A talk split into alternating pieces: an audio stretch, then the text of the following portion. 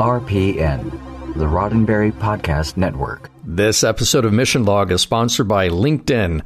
Are you hiring? There's a good chance the person you're looking for is on LinkedIn. Go to linkedin.com slash missionlog and get a $50 credit toward your first job post. Mission Log, a Roddenberry Star Trek podcast. Episode 283. If wishes were horses.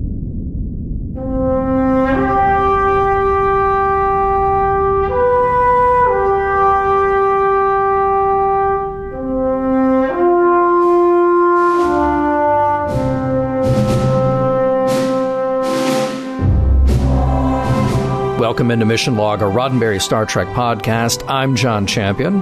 And I'm Ken Ray. Each week on Mission Log, we watch an episode of Star Trek, taking it apart for messages, morals, and meanings, and seeing whether the whole thing holds up today.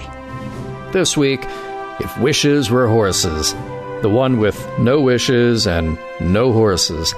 But it does have a baseball player and Rumpelstiltskin, so he's got that going for it. I've got trivia coming up in a bit, but first. But first, a word from LinkedIn Jobs. Do you know how to hire the right person for a job? LinkedIn does, because LinkedIn is about work.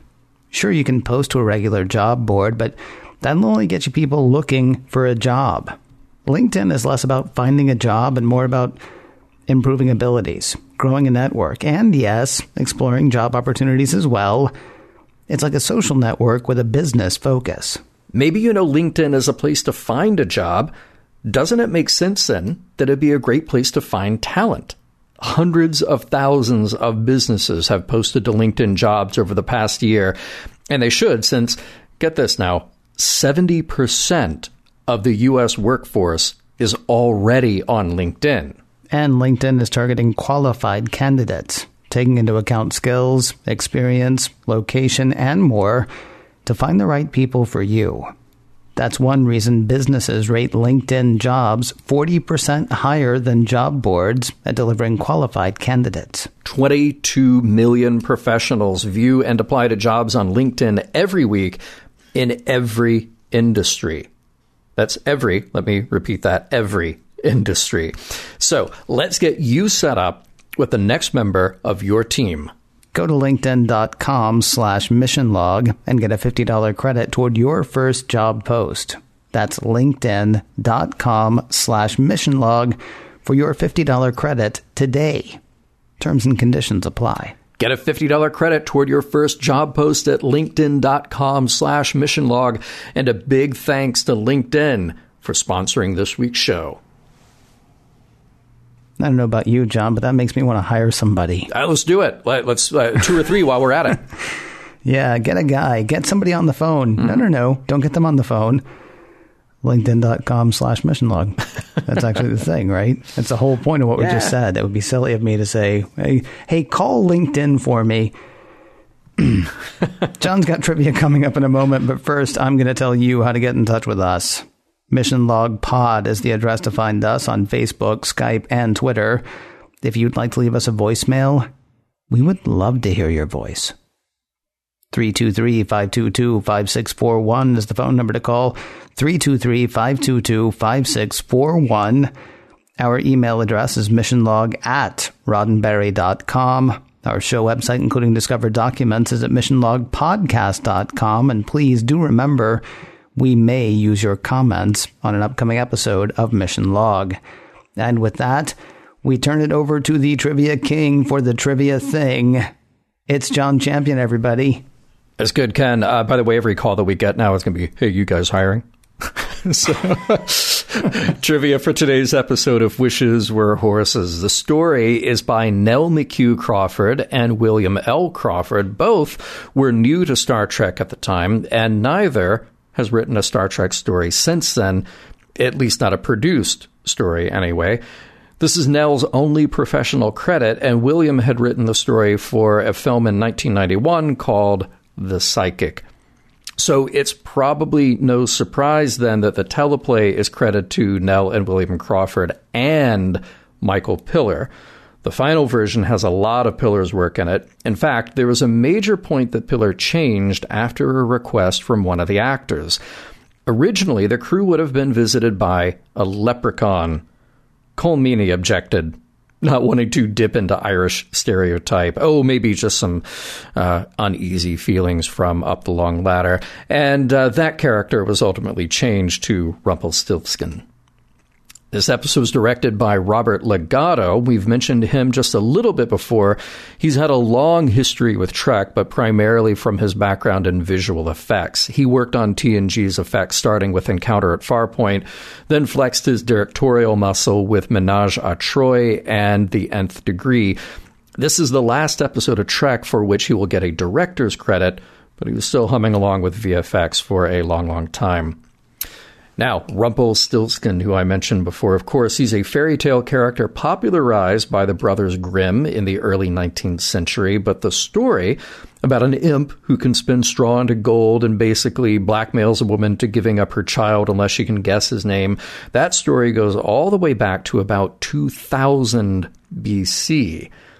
The name itself dates back to at least the middle 16th century in German, it translates to little rattle stilt, uh, the stilt being a support pole. So Rumpelstiltskin is a guy who goes around shaking up the foundation of things.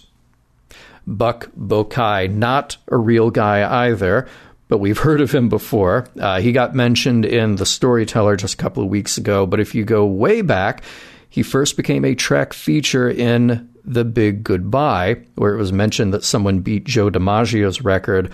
Buck wasn't named, but it was him. Uh, Gunji Jackdaw, uh, I believe we have our first and only emu sighting in Star Trek. Uh, they are tasty and very healthy. And uh, we get a really nice look at the model of the Daedalus class USS Horizon in this episode in Sisko's office. That model was built by Greg Jein originally just because he was a fan of Matt Jefferies' original design and wanted to include it in Mike Okuda's Star Trek chronology book. Then they took a cast of that model and built the one you see in the show. And let's talk about guest stars. Rumpelstiltskin is played by Michael John Anderson. That should be a very familiar name to Twin Peaks fans. He is the man from another place, featured prominently in that series as well as in the movie Fire Walk with Me. He shows up again in David Lynch's film Mulholland Drive. You've also seen him in the HBO series Carnivàle. Keone Young plays Buck Bokai. Uh, born in Hawaii, Keone got his TV start in the early 70s and easily made the transition to film too, with such titles like uh, Dude, Where's My Car and Men in Black 3. Recent TV work has him turning up in recurring roles on Deadwood, True Blood, and Alias, and he does a tremendous amount of voice work, notably in the G.I. Joe cartoon series, uh, Star Wars Rebels, Hi Hi Puffy Amiyumi, Avatar The Last Airbender, and Archer, not the one with Brian Keith. This is the only time we will see Buck Bokai, but Keone will be back for one more Trek appearance on Enterprise. Now batting for the mission loggers. Harmon, Ken, Ray.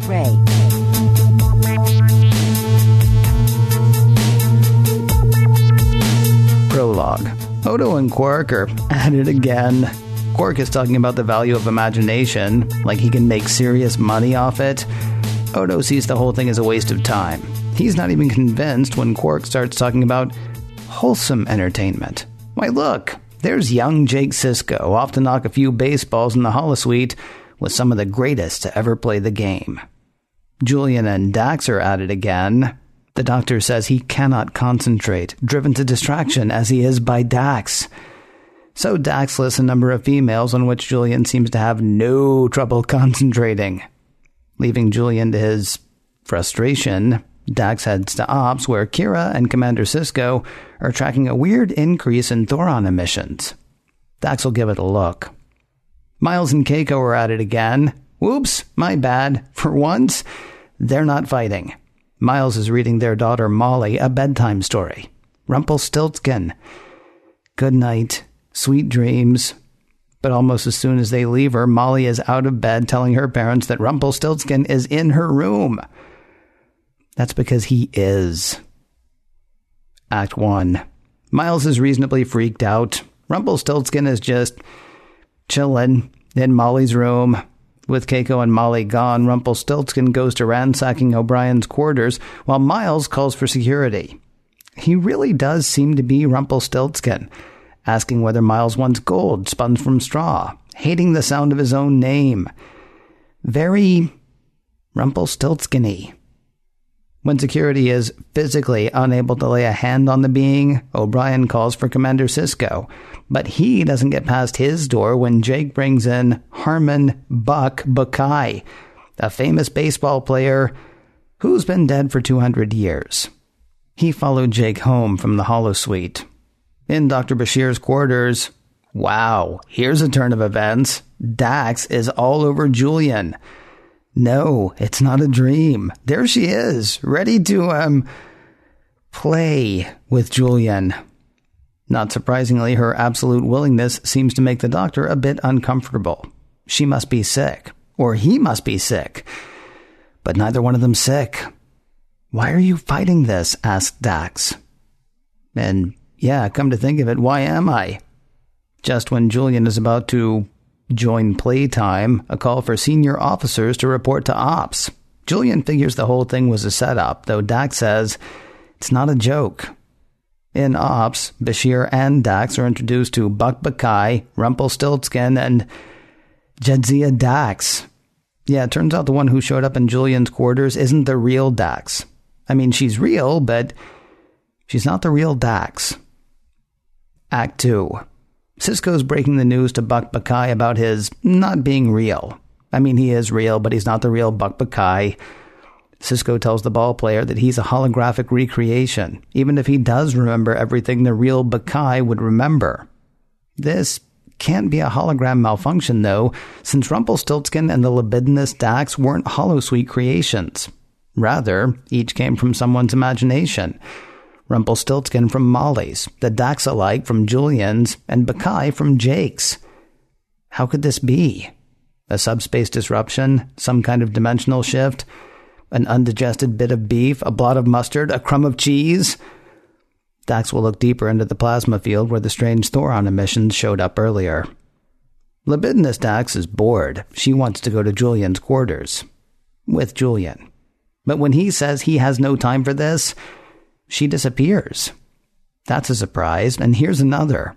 Odo says it is snowing on the promenade. Real Dax has found something, some sort of spatial anomaly in the plasma field, a subspace disruption, just like she said earlier. And it comes with bad news. Whatever falls into it is just gone. And it's getting bigger. Back on the promenade, everyone's imagination seems to be running wild. Quark's got a woman on each arm, which pleases him greatly, though that joy is cut short when Odo points out that all of Quark's customers are winning. Turns out they have imaginations too. Real Dax and Bashir are working on the issue of the anomaly. Bashir also wants to apologize for the other Dax, though Dax says not to worry about it. She almost feels like everybody owes him an apology. Private fantasies are fine as far as she's concerned. His have just been exposed. Speaking of which, libidinous Dax has come in, trying to get next to Bashir, calling real Dax a cold fish, telling her to give in to her yearnings, or she'll never know what she missed. This argument interrupted by the computer. It's found an issue similar to the one facing DS9 now. No reason anyone should have heard of it, though. When the rupture faced by the Hanoli system expanded, the Hanoli system was destroyed. Act 3 DS9 has sent a probe into the anomaly. While we wait for that, Rumpelstiltskin taunts Miles O'Brien. You're afraid of me because I could take your daughter. Then he disappears. Ah, well, probes the anomaly anyway. Bad news there. The distortion is getting larger and drawing in all surrounding matter. On his way back to Ops, Sisko has a chat with Buck Bokai about how he's not real, about baseball, about how everyone's busyness killed that game.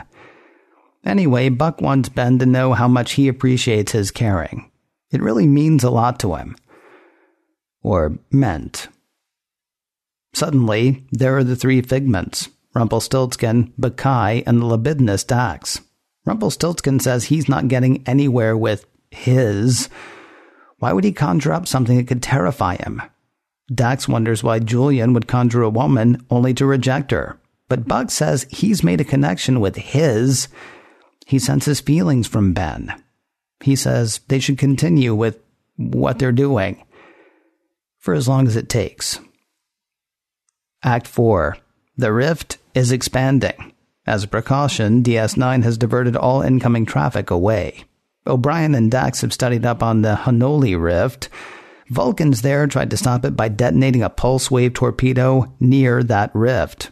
Five minutes after they did, the rupture expanded dramatically and they were wiped out, along with the entire Hanoli system. So, O'Brien has a plan. They'll try detonating a pulse wave torpedo near the rift. The Hanoli incident was 200 years ago. Pulse wave torpedo technology has improved a whole lot since then. Kira's against the idea. If they failed, they could destroy DS9 and the entire Bajoran system. But here's the thing they can either try to stop it the best way they know how, or wait for the rift to consume them and the Bajoran system. They'll try the torpedoes. That'll take a few hours. While we're waiting for that, we dip into the imaginations of Kira, Jake, and Odo. Not surprisingly, Kira imagines disaster at every turn. Jake imagines going to play baseball in the holosuite, but he's got homework to do. Odo, meanwhile, imagines having Quark locked up in the brig. Imagining is fun. Back in Ops, the rate of rift expansion is getting worse. Act 5 Time to shoot the anomaly. And that did not work. The anomaly is expanding, and everyone is about to die. Starting with libidinous Dax. A blow to the head takes her out, though she and Julian make a sort of emotional connection before she passes out. Rumpelstiltskin, meanwhile, says he can make all of this stop if Miles will meet his price, his daughter, for all of their lives. It seems an impossible choice, but the station is coming apart around them, and wow, imagine if all of this wasn't happening. And that's it. Sisko realizes that all of it Rumpelstiltskin, Libidinous Dax, Buck Bokai, the snow on the promenade all of it came from their imaginations. What if the rift did too? In fact, it did, right? Dax thought there might be an anomaly in the Thoron energy, something she'd missed before. Once she imagined it and went looking for it, there it was. Sisko has new orders for O'Brien cancel red alert, drop shields, and probably the most important part believe that we won't be consumed by the rift. Because it's not there.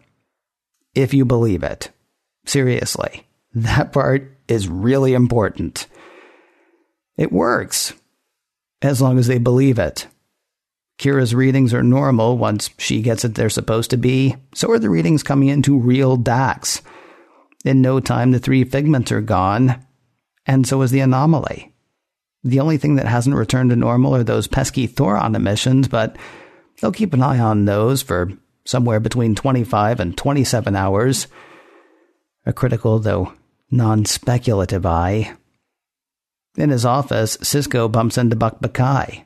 No, he's not just a figment of Ben's imagination. He's an explorer. He and his don't really get this whole imagination thing. It's real, but it's not. Benjamin asked Buck for information about his species, but oh, I'm sorry, our time is up. Maybe next year. The end. Imagination. I don't know what you're doing. Ima- you don't. Uh, come I mean, on. You're, you're creeping me out, but Come on, South I- Park, Imagination Land, Imagination. Seriously? it's like a two and a, it's like a two and a half minute moment. They did a whole parody about Journey into Imagination at Epcot, Okay. where where that that song will stick with you. But in the South Park episode, it's just the the guy, and he's got his whimsical steampunk kind of uh, dirigible thing. He's got the kids, but his song is just that for like uh, uh, just on and on and on and on. And was that the one with the magic locket? You know, I think that is a different episode. But yeah, because but, for some um, reason I just now want to sing Magic Locket. I don't know why, but I do. I don't know. I don't know. Um, it, that is a funny bit with uh, Quark ruminating on expanding into family entertainment and how it could coexist with his adult entertainment. I'm thinking of Vegas, of course, because Right. it, it worked there uh, until it didn't. Well, now hold on, because Uh-huh. uh, so you're talking about for Star Trek, it worked there until it didn't. No, I mean the the whole Vegas marketing campaign toward families. You think so? You think it yeah. really? Yeah, Because it, I mean, it, it worked. It worked for a few years. Right. Excalibur Yeah. had its day. Circus Circus had its day. New York, New York. I don't think they still run the roller coaster, though, do they? Well, see, case in point, the, Yeah. the roller, all the roller coasters got either stopped or stripped out, or they run Yeah. occasionally. I was telling a friend of mine recently how Treasure Island used to sink a pirate ship like once an hour. And that was so cool. It was Yeah. the coolest thing, mm-hmm. right? And people who mm-hmm. don't know don't know, but it was incredible because you'd just be walking down and they would like sail one ship around the building in pursuit of another ship, and they were all like ship sized, and then they would sink. They would sink a ship, and then Yeah. you come back two hours later, they're doing it again. Yeah, yeah. But but that that was the big push, and then that lasted a few years, and then they're like, no, no, no, no, new marketing campaign. What happens in Vegas stays in Vegas. Definitely not aimed at kids. Eh, probably So- not so much. Although kids were probably glad to hear that. Yeah, right. yeah, yeah. Bad, bad kids. I'm sorry, bad, bad kids were. So Odo has no sense of smell. We learned in this, which I found to be very interesting, since he can shapeshift into a being with all kinds of organs like eyes and ears, and presumably uses those organs for their intended purposes.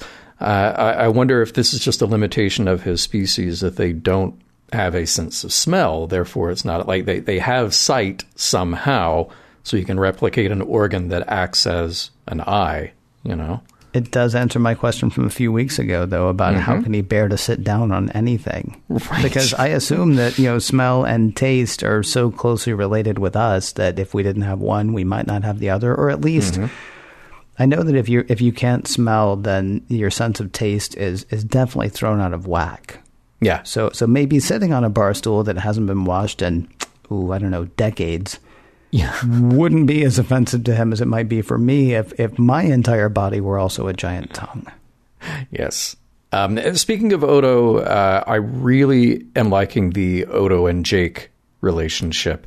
Um, he refers to Jake, you know, young Mr. Sisko, and it, it, it's parental and it, it softens Odo. Because i from the very beginning, if all he was going to be is just the constable, and and and that character had a very hard moral line, and uh, talked about how easy justice was under the Cardassians, uh, that would get old fast. But I think they picked the right way to soften him up. You see him being very protective of Jake, um, especially the last few episodes.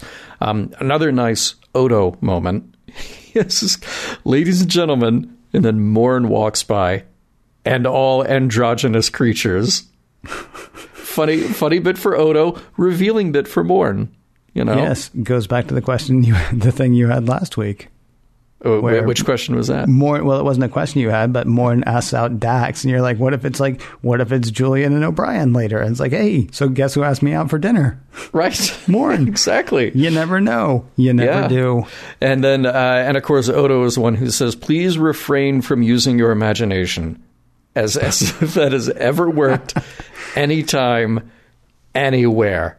I love that. There was something about the whole imagination thing that kind of reminded me of um, the ravenous Bugblatter beast of Traal and Hitchhiker's Guide to the Galaxy. I don't know Hmm. if you remember that. Do you remember that? Not no, not not specifically. No. Okay. The, well, I, I looked it up actually. Uh, the guide Okay. calls uh, the Bugblatter the stupidest creature in the entire universe, so profoundly unintelligent that if you can't see it, Oh. it assumes it can't see you.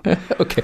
There's something there's something about that, you know, it's like the lack of imagination thing and how it's like, okay, everybody just don't imagine anything. Yeah. I mean, well, I mean, it turns out that is actually the way they save the the the the um, that is the way they save Deep Space Nine. But for Odo to hit on that so quickly, just like, okay, everybody just stop imagining anything. and Yeah. we'll be fine.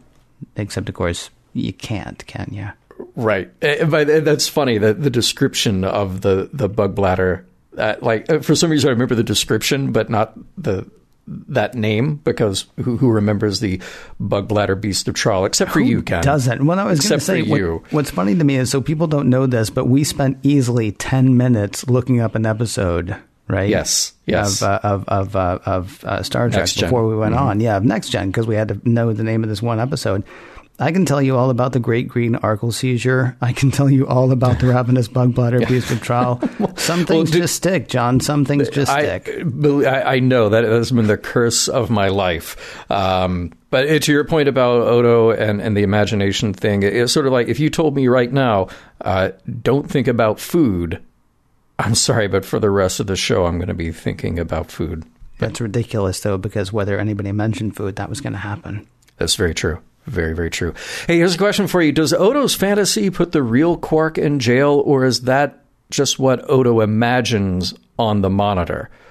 Uh, because, you know, you think about it, uh, uh, Bashir i- imagines uh, libidinous Dax. Right. But, but libidinous Dax is a different person. That, that is a different manifestation from the aliens. Right. And you still have the real Dax hanging out elsewhere. I'm just saying we don't see Quark again for the rest of the episode after after Odo imagines him in jail. But we did see the Quark in jail disappear after Odo was satisfied with his imagining. It pulled that little like winking out of existence thing the way the three figments did. Yeah, there's a lot about the imaginings that I don't get. Who was imagining the emu? Was that was that was that him imagining that? Was he sitting around going, "Man, this place, you know, it would really make my job difficult." place. I was chasing big flightless birds around. What if I was doing that right after a snowstorm? That would be. Well, hold on a second. Can't tell you how many times I've walked into a building and said to myself, "This place needs an emu." Yeah. Um, and, uh, Buck Bokai has this line to to Jake. He, says, uh, "Jake says, oh, my dad would kill me if I, you know, skipped out on homework and just went to play ball." And the alien Buck Bokai asks him, "You really think your dad would kill you?" And there's some sincerity behind that. And I'm thinking, well, what if this is another test? Here for the aliens. Like the aliens are learning so much about the humans and the other beings on board Deep Space Nine, and and they're like, yeah, well, they, they do this thing where they imagine stuff, and uh, this one guy runs a bar, but he doesn't care about the bar once he has a couple of women hanging on his shoulders. Uh, but a weird thing, uh, the parents will threaten to kill their children.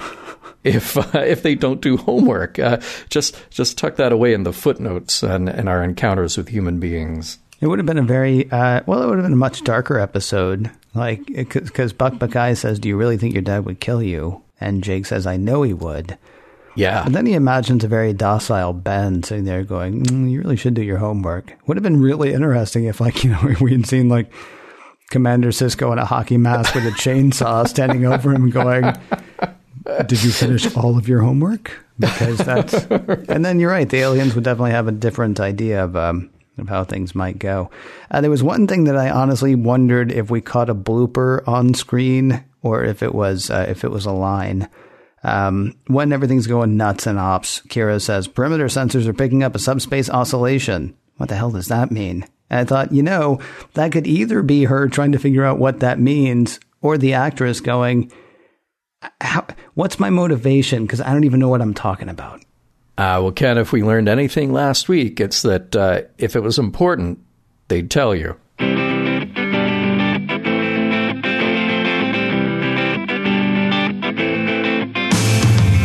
It is Dax and Dax, as you have never seen her before, fighting over whether they should be fighting over Dr. Bashir. We'll go deeper into this week's episode in a moment, but first, But first, we interrupt this podcast to tell you about another podcast. If I said to you, Mission Log Live, would you know what I meant? See, John Champion of Mission Log, that's me. Wait, no, I'm sorry, that's you. yeah, yeah, see, and Ken Ray of Mission Log, That's you. Wait, Here's what we do. We get together every Tuesday night to do a live show. When Star Trek Discovery is on, we talk about Discovery. When Discovery is not on, we talk about just all kinds of stuff. Uh, getting science into politics, getting politics out of science, uh, the philosophy of Star Trek, and World's fairs and uh, uh, food, probably Toys. Toys. We talk about toys Oh man, do we ever talk about toys? We talk about all those things with all kinds of people like Doug Drexler, Dayton Ward, Chase Masterson, Rod Roddenberry. Uh, the guests just keep on coming. Uh, sometimes there are no guests. Sometimes it's just me and uh, and me. Me? No, me and John. Yeah. I'm sorry, me and John and uh, and you. Uh, just talking about all kinds of stuff. See, that's why we do it live. We want your calls. So join us every Tuesday night at 10 p.m. Eastern, 7 p.m. Pacific on Facebook. Actually, on our Facebook page, facebook.com slash mission log pod. Or you can download the show later. Just search for Mission Log Live wherever you go for podcasts. Wait, I have a better idea. Do both. Subscribe to Mission Log Live wherever you get podcasts. And join us live every Tuesday night, again at 10 p.m. Eastern, 7 p.m. Pacific, at facebook.com slash missionlogpod for Mission Log Live. Mission Log Live, a, uh, a proud member of the Roddenberry Podcast Network. Extraordinarily proud. Yep. Extraordinary. Stupid proud. We are stupid proud to be a part of that uh, that that chain, chain, chain, chain of shows there. Which uh, Waving banners and tapestries like nobody's business. like nobody's business. What? All right, all right. So, um, no imagination, huh? Says Quark. Odo says, waste of time. Too many people dream of places they'll never go, wish for things they'll never have, instead of paying adequate attention to their real lives.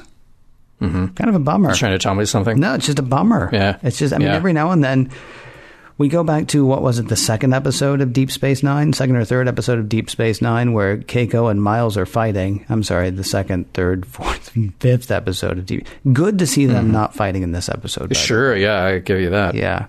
Um, where uh, Miles and uh, Keiko are fighting, and Quark says uh, they don't want to be here, and uh, and Odo says, or she doesn't want to be here, and Odo says, "Who does?" I mean, he's just a he's just a miserable, miserable character, and in this episode, he is also a miserable character. Except, it turns out you peek behind the veil a bit, and he does have uh, you know a rich imagination. He does have a fantasy life.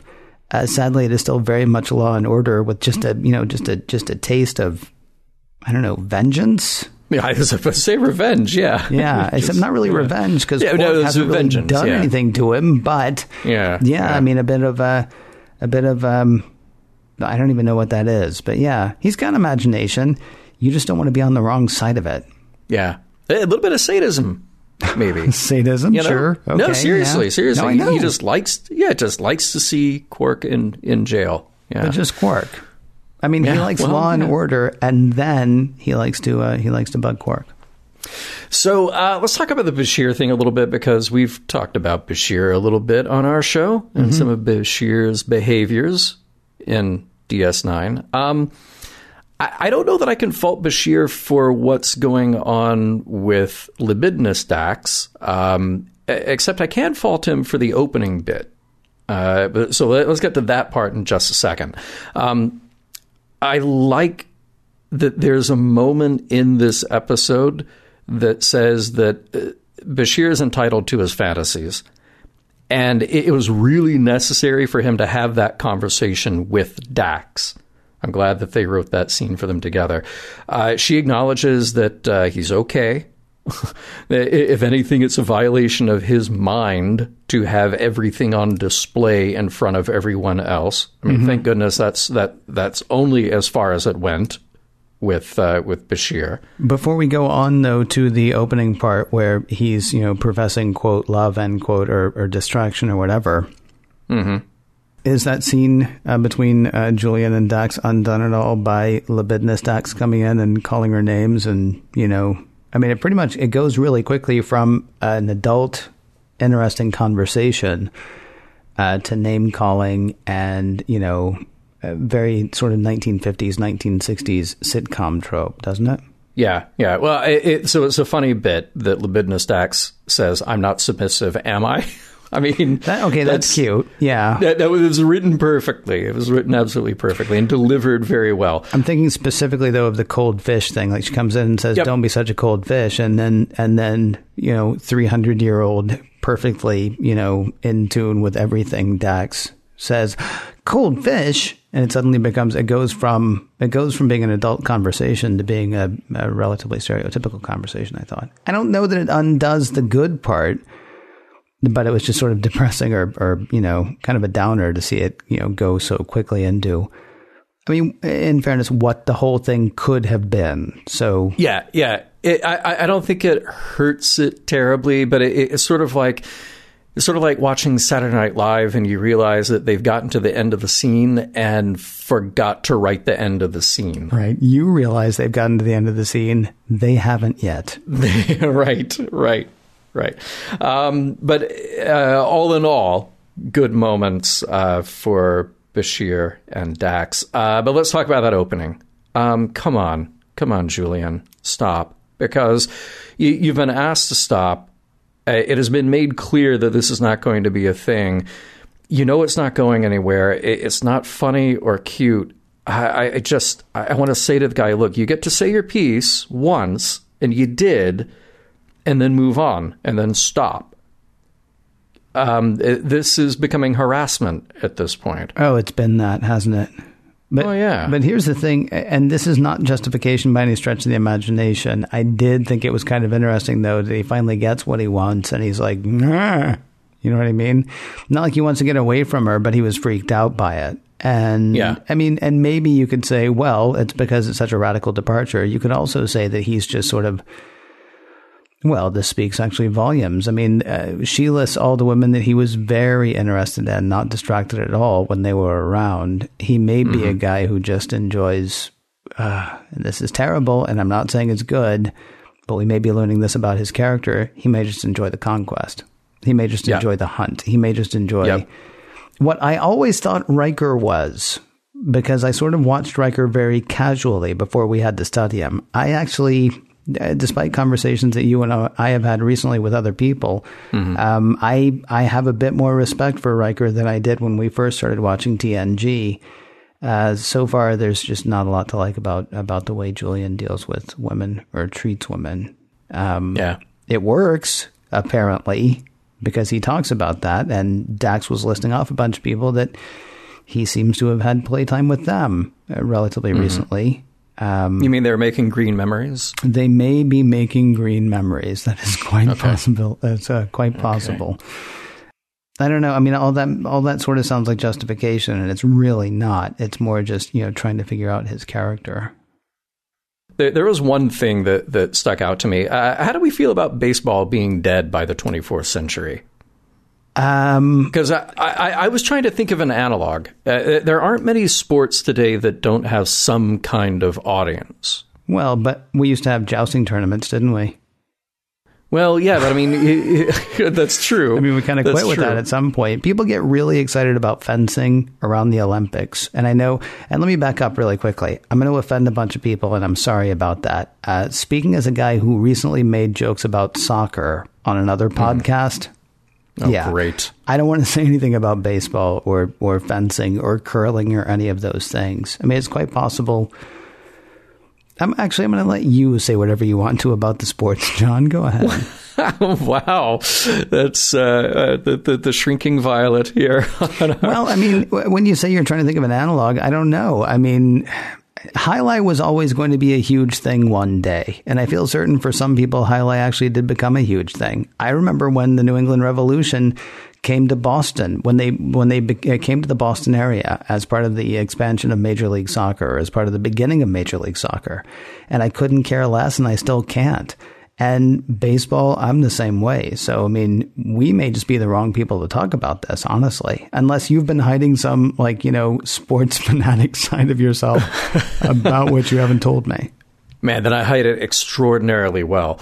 Um, no, but uh, so like yeah, you mentioned fencing, and that's the thing that isn't on people's radar. But sure, the Olympics roll around, and the Olympics has a tremendous TV audience and a tremendous in-person audience as well. Mm-hmm. So the, the, there are actually people who who will watch any number, yeah, uh, curling or or whatever that just shows up on the Olympics and you go, oh, yeah, people do play that, even if it's not something that's sort of on your radar all the time. But the way they describe baseball in this show, though, was kind of interesting. And I think it's a very smart thing to do from a writer's standpoint because, A, you give Sisko and his relationship with Jake, you give that some texture, some life, some color, just because, yeah, it's a thing that they're into that a 20th century audience watching this show for the first time could get, uh, that kind of grounds them. But then you also remove it a bit by saying, well, in the future, it's not quite the same thing as you know now. There isn't a massive TV audience for World Series because there is no more World Series after a certain point. Personally, I'm okay with it. I'm I, am okay. I, I like the idea that you can maintain an understanding of something through the study of history, and and in their case, a holodeck, which is kind of cool. They, they can actually walk into a baseball game and practice playing this thing that nobody really plays anymore, just because they can. Um, but I did wonder because I, I think it was on another podcast I was listening to not long ago, talking about the idea that. Uh, let's say in a hundred years, you know, football just might not be a thing. Mm-hmm. That, that that people play, um, and you and I both growing up in the South, it, it's not an overstatement when you hear people say this. Well, well football's a religion in the South. Yeah, football is an, an almost all-consuming thing for a lot of people in the South. So you float out this idea that football just might not be a thing, and there might be good reasons for it to not be a thing. I look at that and I go, yeah, okay, I I get it.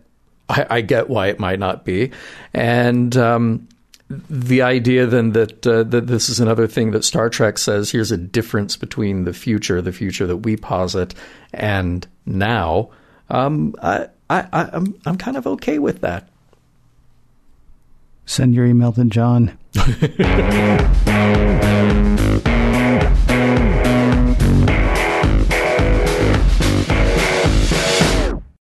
With the ball player, the mythical figure, and half the station's complement of Dax gone away, it is time to see what we can take.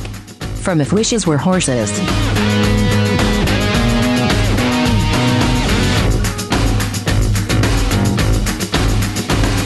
The title can If Wishes Were Horses, but that's only half the phrase. Would you be surprised if I told you the rest of it goes something like this? If wishes were horses, beggars would ride. Oh. That from a 17th century English proverb. Uh, well, originated uh, in Scotland. It's an English language proverb, I should specify. Hmm. And it, you know, the the intention being this: if if all you had to do was wish for something, great, we we'd all be fine. But you actually have to go out and make things happen. I can't just wish for it. I will tell you, I would not be surprised to hear that because the whole time that we were preparing for this show, I was thinking of a different phrase. Okay. Uh, if ifs and buts were candy and nuts, we'd have Christmas all year round. It's what that's that, wow. Yeah, yeah. Was, some relative of mine used to say that. Um, a big fan of that relative, by the way, huge because you know when somebody's guiding you through growing up, that's really the kind of thing you want to hear. I was honestly surprised though that you didn't mention in trivia that that was the original title of this episode. I, yeah, I should have. I you should have. Yeah, should have. But it yeah. was uh, it was a little long, you know, for TV Guide, which was a thing uh, back in 90, right. 90 something. Ask your dad. And also, what's Christmas? Right. So right. yeah.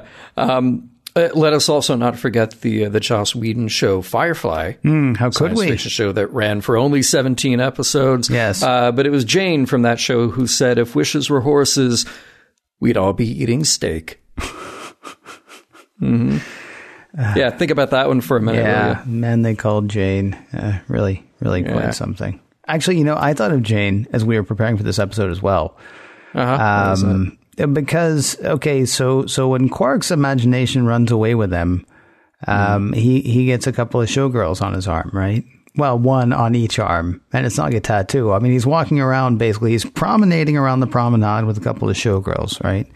Hmm. And that's what he does. He walks around with them the whole time. And I honestly thought of uh, I thought of Jayne. I'll be in my bunk. That's what I thought. honestly, it perfect. seemed to yeah. me it was, it was yeah. a very odd thing for him to just like you know, oh wow, I got these two you know beautiful women. I can't imagine what I would do with them except walk around and let everybody see I've got these two beautiful women because he's like Dr. McCoy from Shore Leave. Oh, that's right. the Showgirls. That's right. Yeah. He is. Yes. Just like that. Yeah. Yeah, an episode that has a little bit of resemblance to this episode. Shore leave, you're saying? Yeah, but but there are episodes, other episodes of Star Trek that might have some resemblance here.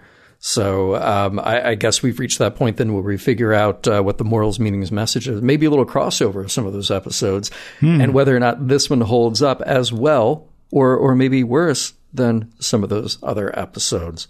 So uh, what do you say we do that part first? You go ahead. Okay. well, so th- this episode answers the question from Michael Piller how do you do a holodeck story without doing a holodeck story?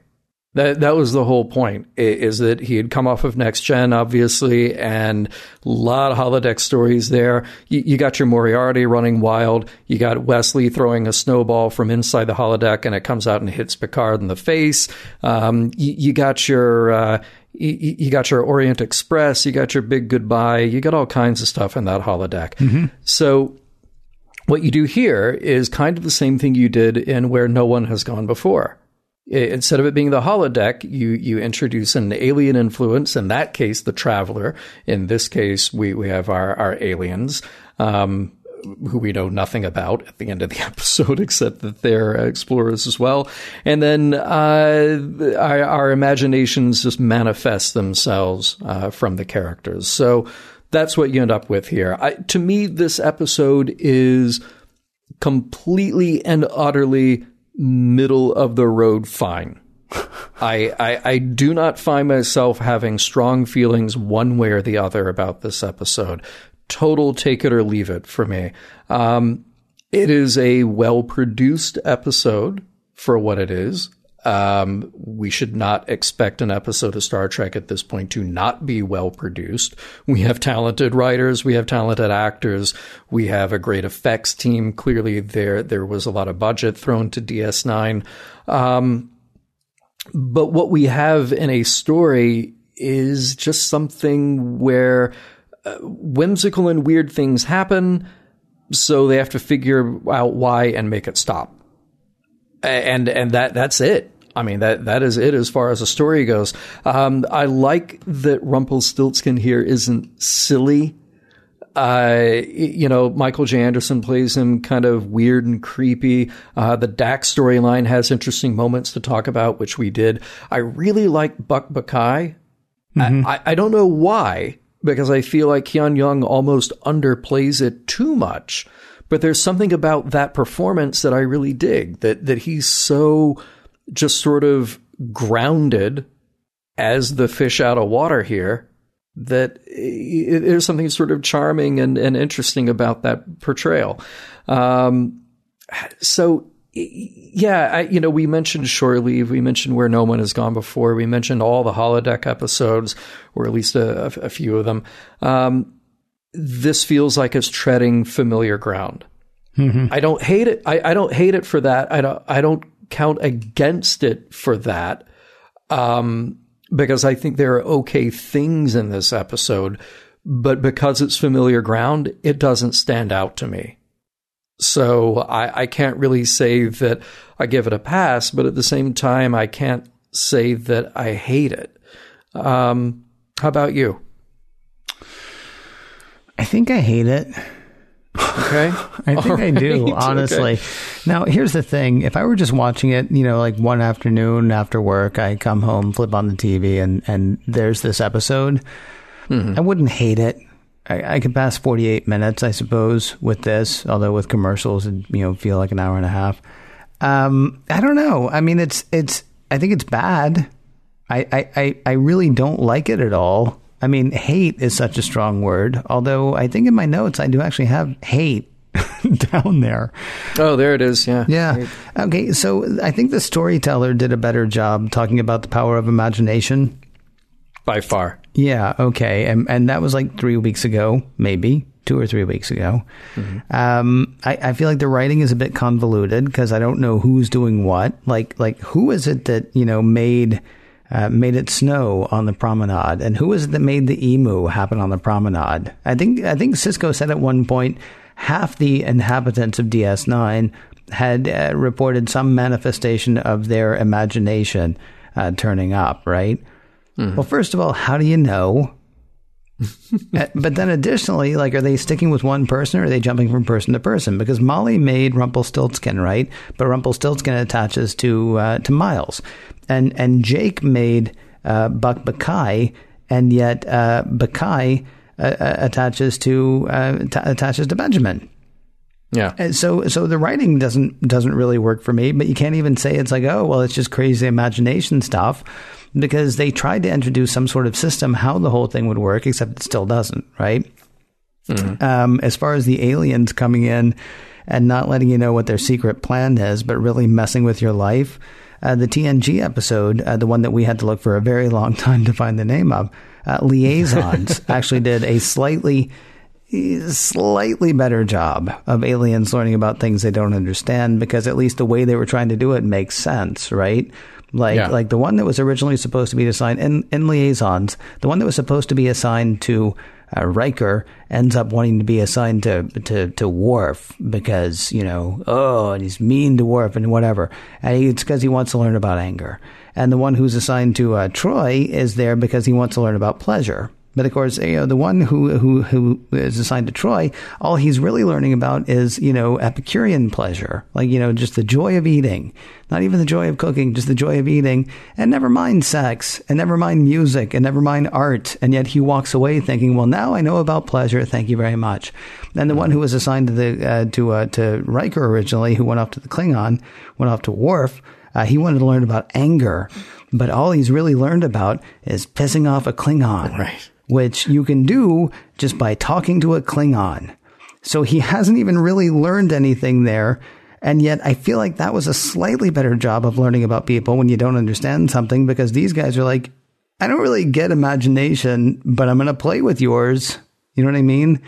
I mean, it's just, and then trying to be all cute about the whole thing. Like Benjamin was like, you know, you could have talked to us instead of throwing us into peril. And is like, oh, no, no, no, you did that. Well, no, actually, yeah, no, let's uh, yeah, let's reassess here. So, yeah. I mean, had we had like some sort of like if we had done a little bit more with Bokai and found out like what you know mm. Ben's deal is with baseball or what Jake's deal is with baseball or mm. why that. And baseball's not my thing. We talked about it last segment.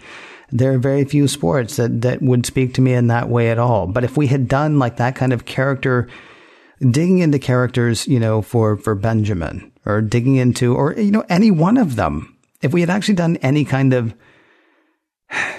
they didn't even come to the answer. Rumpelstiltskin sits there and says, Why would he conjure something that would terrify him? Okay, that is a great question.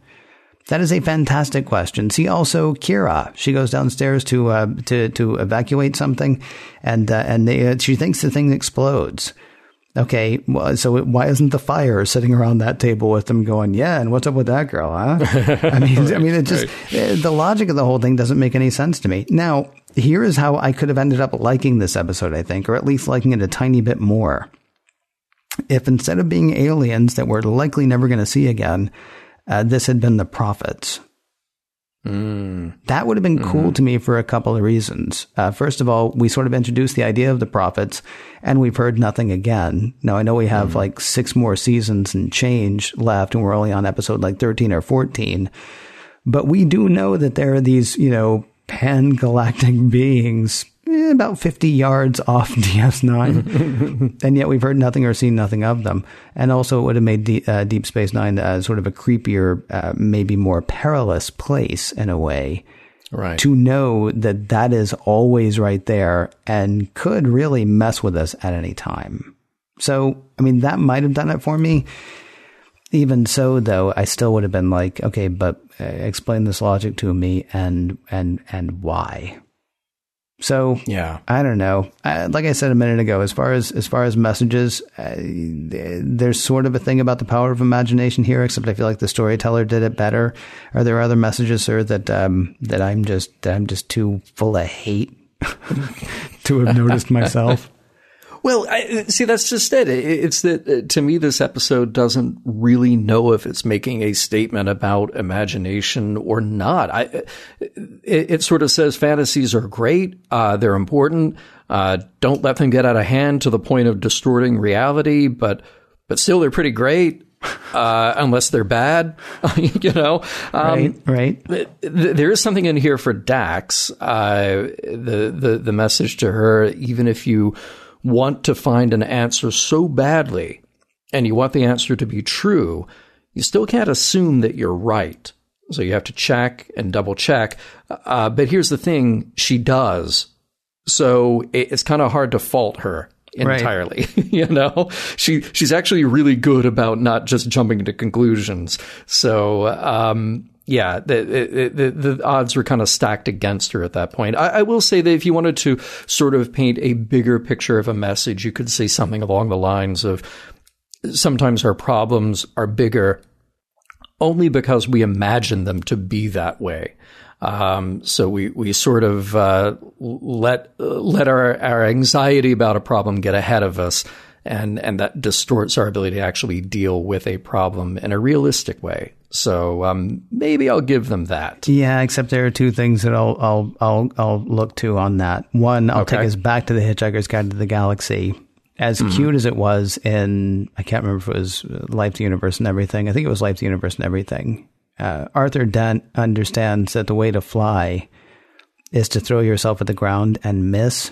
Uh, right. Yes. Okay. Cute and funny. Mm-hmm. Probably not physically true. Mm-hmm. I'm thinking about um, also. There's all this instrumentation all over Deep Space Nine, right? Like if I mm-hmm. imagine I'm late and I check my watch, and it turns out I am late, it wasn't my imagining that I was late that made me late. And I've got yeah. readings to prove it. So, I mean, yeah. yeah. you can say sometimes our problem are bigger only because we imagine them to be that way, except if you then check the thing that says there's oscillation on the periphery or whatever it was that Kira didn't know what it meant, and it actually says that. I mean, you know, yes, check and check again and check a third time. Eh, by that third time, though, generally speaking, uh, it turns out you were right unless you're yeah. checking an altimeter or an oscillate oscillate, an oscillation do, thing. Do Ken? Don't ever oscillate the ocelot. Oh, that's a that's a that's a Smith song, isn't it? It was. It was. Mission Log is produced by Roddenberry Entertainment. Executive producer Rod Roddenberry.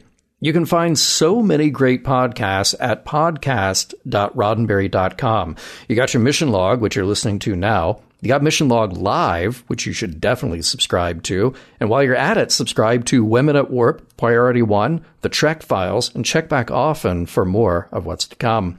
If you'd like to support Mission Log directly, you can do so at patreon.com slash missionlog.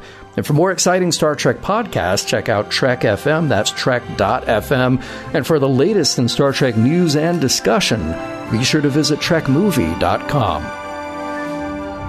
Next week, The Forsaken.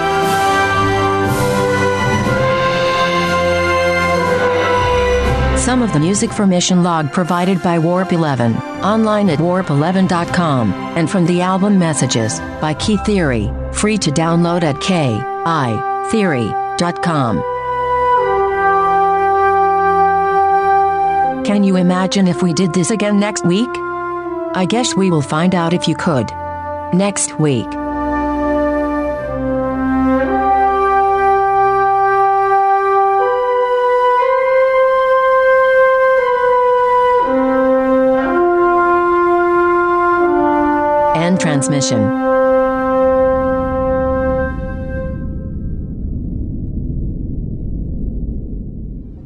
Podcast.roddenberry.com, the Roddenberry Podcast Network.